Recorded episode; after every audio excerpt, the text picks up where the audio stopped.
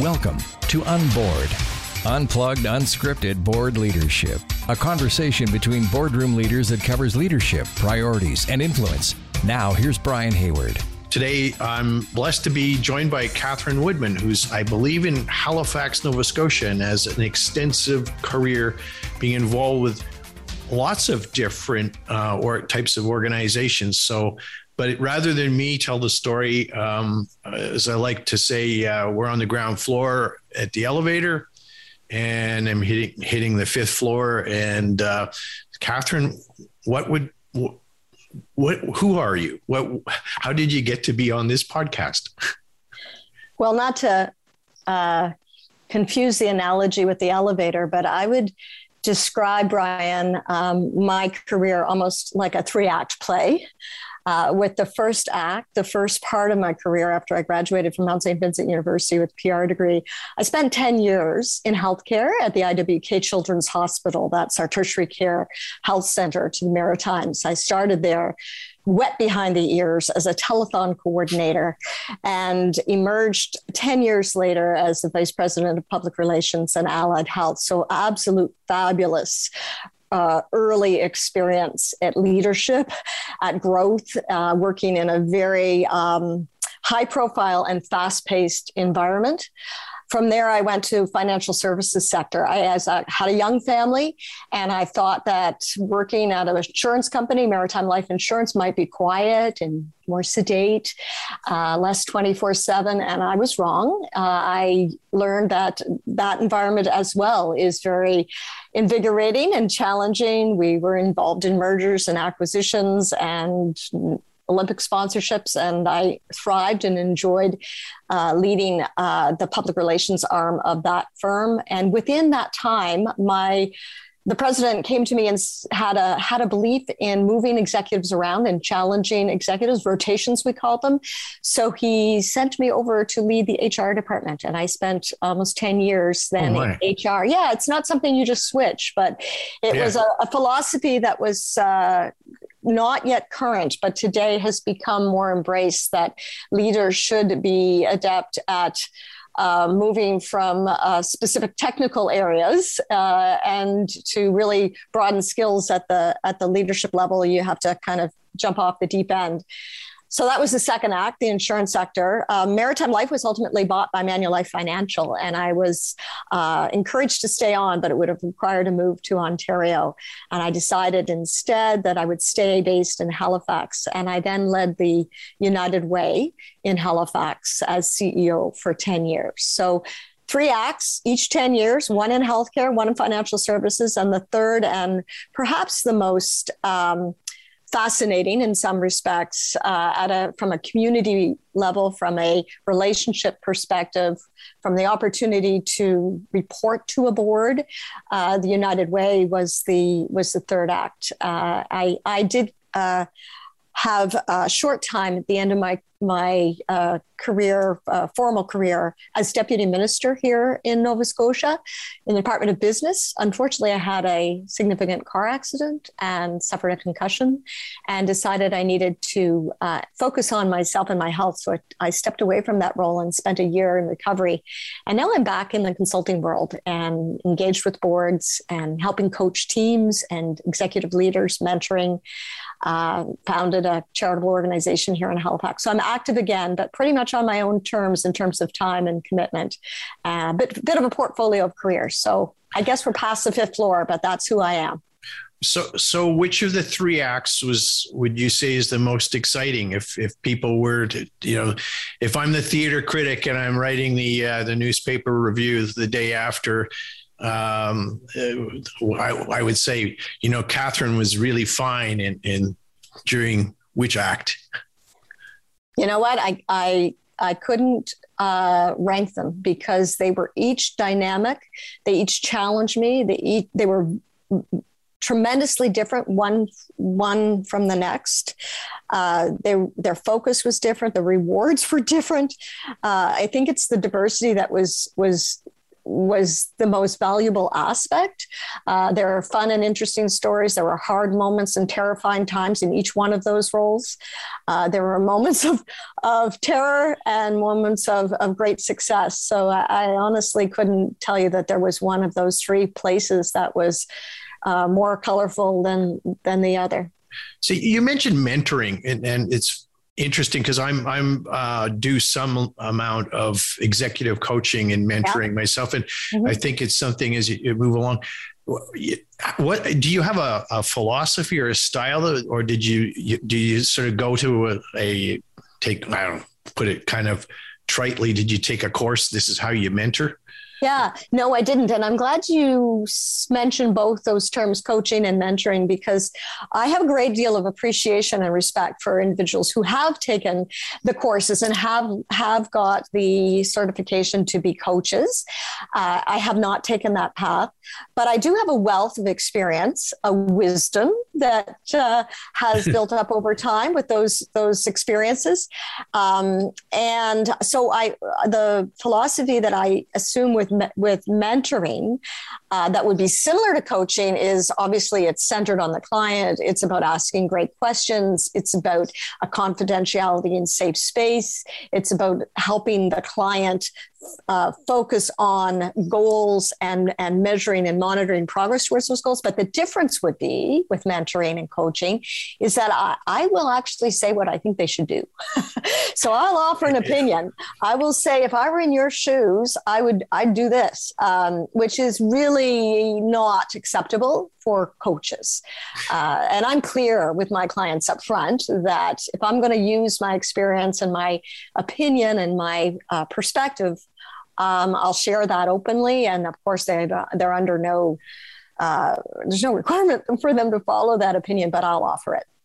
You know, there's a lot to mentoring slash coaching that I, I think is very relevant to how you operate as, as a board chair or in the boardroom generally because we're supposed to ask questions, not give mm-hmm. advice.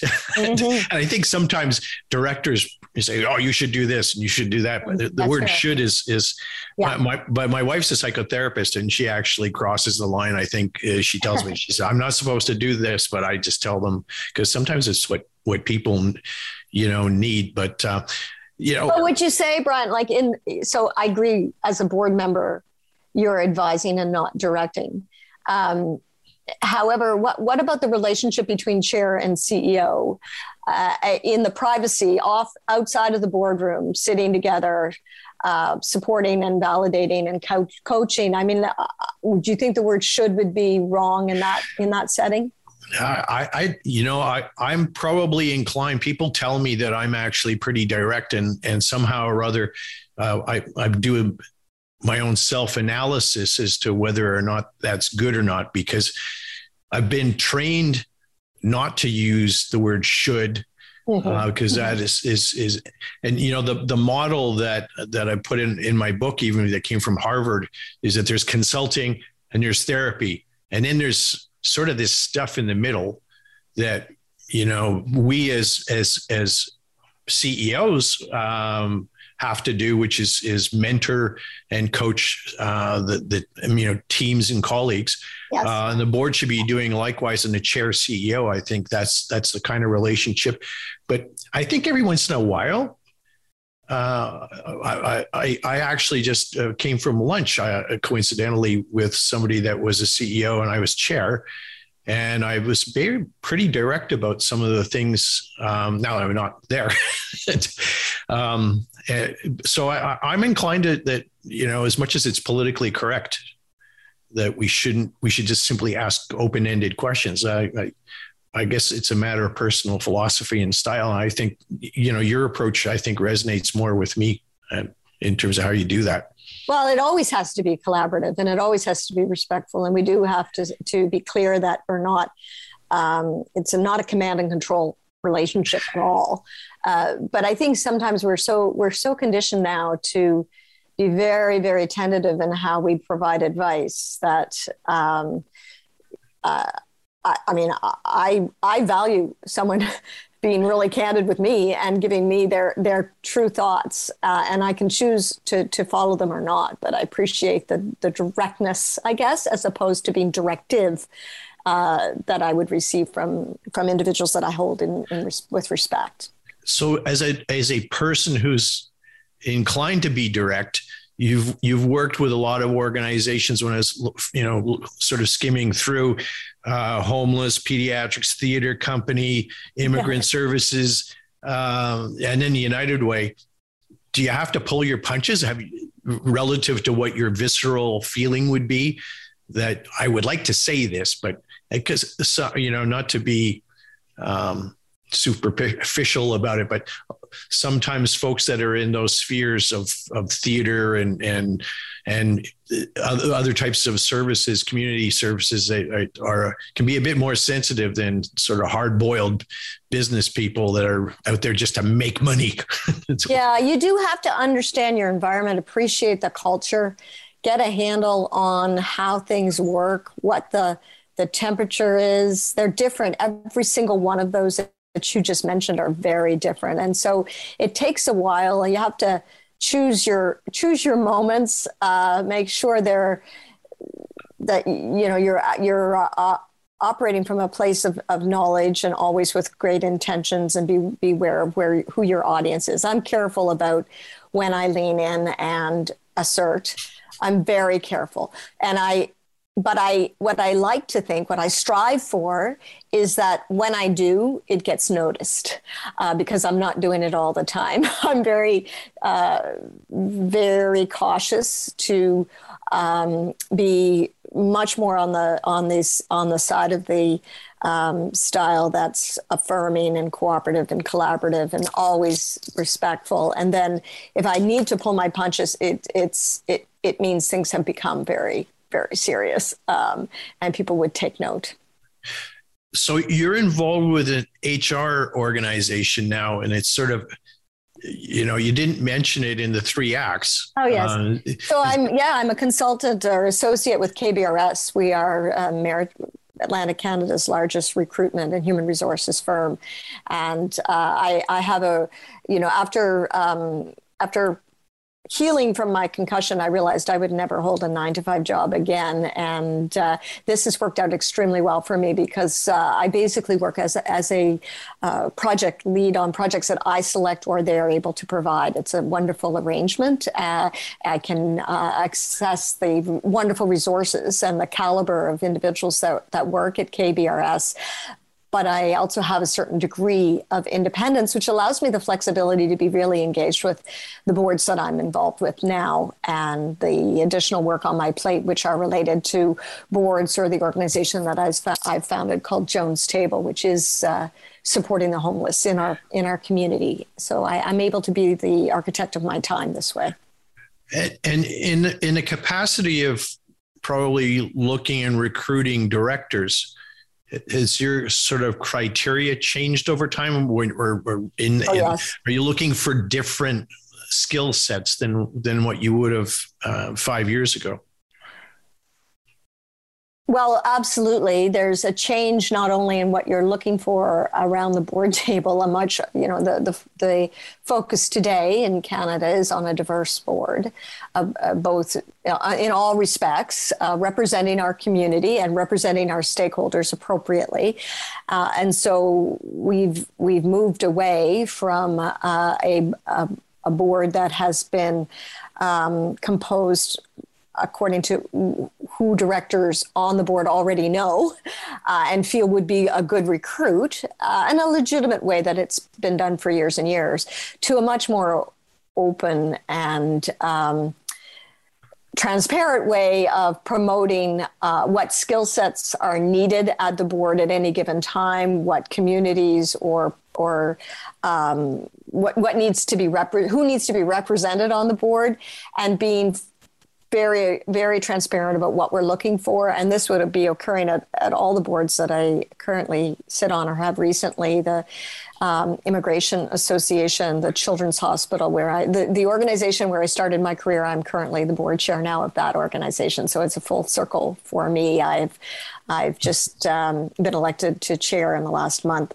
uh, at the IWK Health Center. And, and we certainly have a very open and um, and also transparent way of, of recruiting board members. And we're looking always at the at the skills and the uh, talents that people bring. But then, how do those talents complement the talents of the individuals already seated at the table, so that at any time we've got a really nice mix. It, it strikes me that you know I, am very much uh, enthusiastic regarding diversity, but the complexity of that I think is his his it's become more much more of a difficult and nuanced thing because it used to be uh, as I've said in other places, uh, uh, pale male and stale is was the way it was. Now we are going to move to to considering gender and and and other sort of dimensions, but we're really after diversity in thinking but also communities. And, and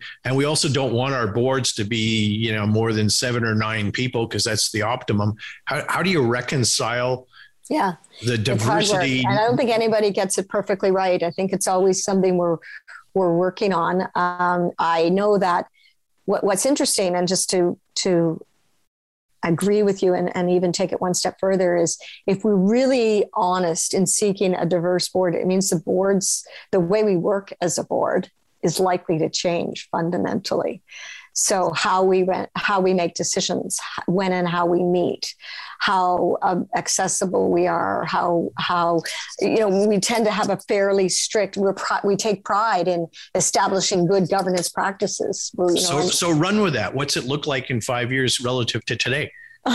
what's what's your what's your what What's your forecast? What's your forecast and what's your wish? so, Those are great questions. I, I, think it's going to become a lot more um, fluid, potentially more fluid. Uh, so uh, potentially there will be, you know, less reliance on on the in person, the um, the, the the the layered way decisions are made from committees to boards. They'll just be.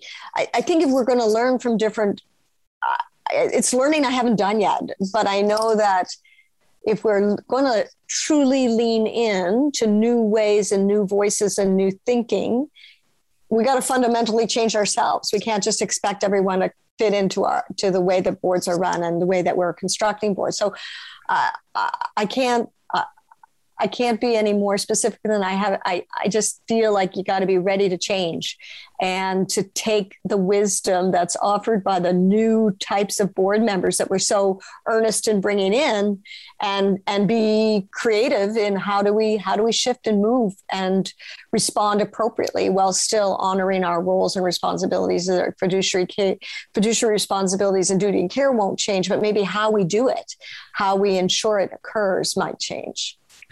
Yeah, it, I, I, it, you mentioned fiduciary duty of care. I, I actually, those are fundamental values. I, I actually find myself going back to them so many yes. times yes. because they're so simple. Yeah. You know, uh, what a reasonable person would do in a similar circumstance. Like yeah. You know, when I'm, I'm when I'm involved in something that's a bit controversial or risky, I kind of think, you know, you can't just look for safe ground to make decisions or or uh, or provide advice. Um, but I, what, what comforts me is is is going back to those simple words: duty of care, uh, loyalty to the organization, and what would a what would a reasonable person do in a similar cir- circumstance? It, it's funny you mention that because just last evening I chaired a meeting, and uh, it was not going to be an easy decision for this particular board that I was chairing to render. And I decided as chair that it was a good moment to start the meeting with a reflection about those two concepts uh, and to involve or to um, generate some some thinking around those concepts, those simple concepts, as a way to ground us and move us forward. Uh, to work together on a, on a on a delicate issue, and uh, I felt it went well. And in fact, the minute the board meeting was over, I was really honored to get a call from one of our more uh, seasoned board members who called and said that was good because of the way it was the, what the you set the table. And i only set the table drawing from those very classic important principles but they do they serve us well they serve us well in their simplicity but also in their um, in their weight and ramifications yeah, there's so many things that actually, you know, the the, the deeper I, I sort of uh, plunge into the the swimming pool of governance, the more I find simple. There's simple elements to it.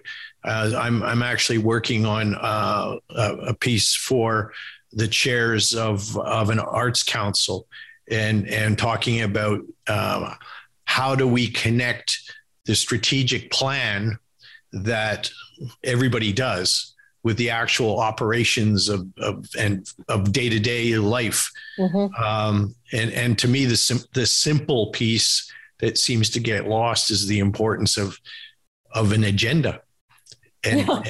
and and and making sure it's it's actually thoughtfully done, even if it's only you know on one page.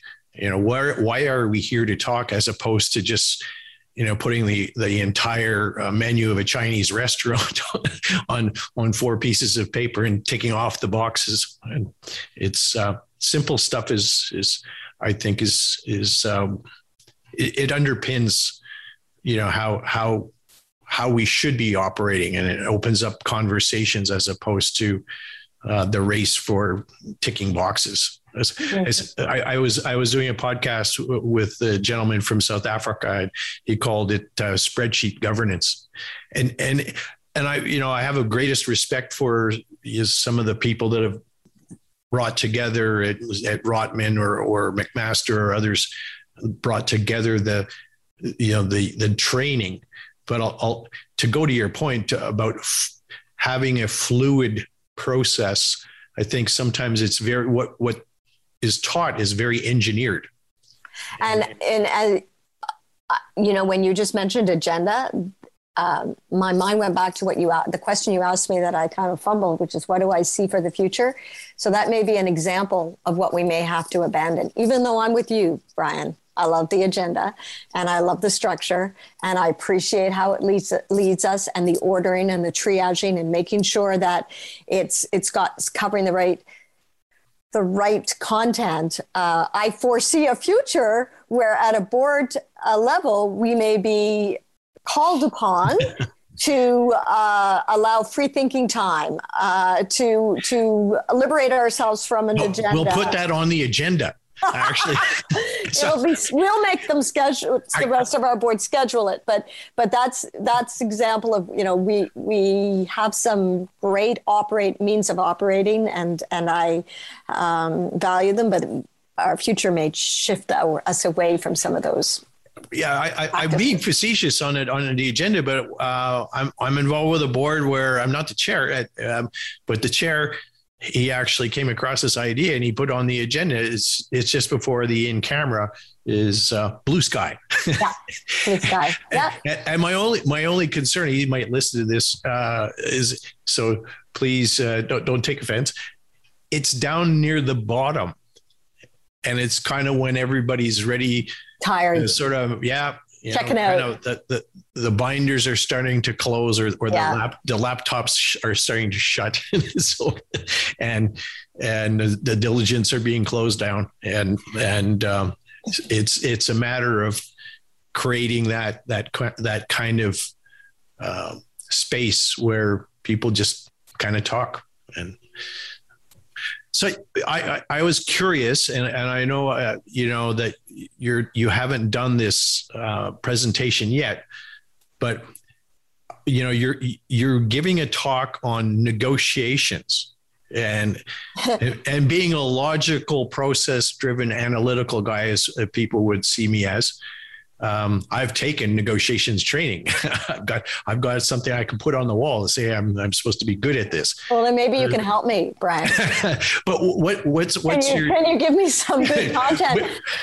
yeah, I, I was going. I wonder what she's what it's it was just fascinating the way it was so, sort of framed so this is a, a, conference for women in leadership and I, and a fair amount of the time that i spend today in my professional life working with kbrs is in the area of gender equity uh, I, I am fortunate to um, conduct uh, workshop seminars frequently and i'm doing one right now with with women uh, in under the question of how do we elevate our our influence? How do we really ensure that we're uh, using all the strengths that we have to be strategic contributors and realizing our full potential?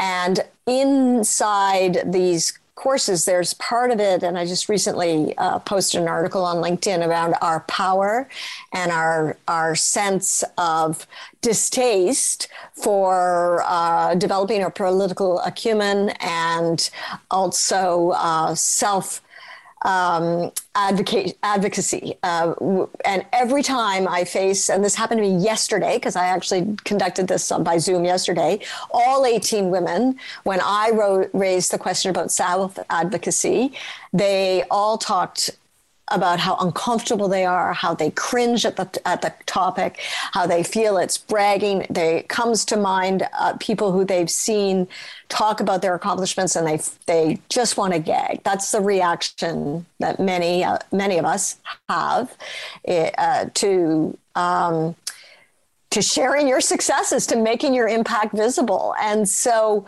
really the presentation that I'll be doing in an in-person conference is kind of grew out of this concept of finding our power, being comfortable speaking from our perspective, in asking for what we want and believe in. Uh, and so I'm going to be talking about those those concepts of self-advocacy and po- power and being politically astute and that it's not a bad thing. It's about understanding the motivation of others and where others come from and what their needs are and understanding what's not non-negotiable from a personal perspective. So learn about me first, and then understand my party that I'm negotiating with and what their needs are, and appreciate their perspective. Uh, know what's what's uh, the line upon which I'm not. I won't cross uh, and engaging in really good, respectful, productive conversation about how you want to achieve your mutual goals, keeping your your most important values prom, you know prominent in your mind. I, I, not to to generalize because that's it's horrible. So it, it, it, you know you can make sweeping sort of assumptions, but you know I'll, I'll, I'll put something out and just see what your thought is. Is is it that there's a deficiency within the community of women to be you know say you know I, I'm I'm good at doing this, or is it or is it suppression by men? Oh gosh, no. I would say um, I'd say we're well, probably yes to everything. I mean, it, but but my not to con the. I think we're socialized differently. Uh, I I I can only speak personally. I, I, I, I'll step away from generalization and, and say I was raised in a hierarchy a family with a great deal of appreciation for hierarchy. Uh, so my father was a naval captain, and I understood what four rings meant on the on on his sleeves. And I respected discipline and I respected authority. And I was certainly raised to um, hope that people would notice the good work I did and that I would be, you know, promoted on merit, not because I advocated for myself or or made my work visible. And that was just entrenched. Those are my beliefs, and it's taken a lot of years before I've started to realize that I I it's okay to to to acknowledge for myself and for others my value and my contribution and be comfortable with that and deliver that message in a way that's still authentic to Catherine and feels right for Catherine, but is um, honest and upfront and not keep my light under a bushel and expect everyone else to notice it and and and if they don't woe is me, but to to share that. And I think that that perspective is is not uncommon, uh, and that holds us back and shifting to um, a not not an assertive or an aggressive um, style but one that's uh, more confident and, and more courageous about our accomplishments is what I'm working with with other women to do. And and so you know what in my experience, you're doing this with women. Is is this something that's transferable to other communities? Because absolutely, I, I, absolutely, I, yeah. And I, often say to women, you know. the guys have the same questions in their minds, and the guys struggle with this too, and they would acknowledge that. Uh, we're, we're, we're, we're, but we're really our focus is on what's going on for us right now, and how do we, how do we make ourselves the strongest and best we can be.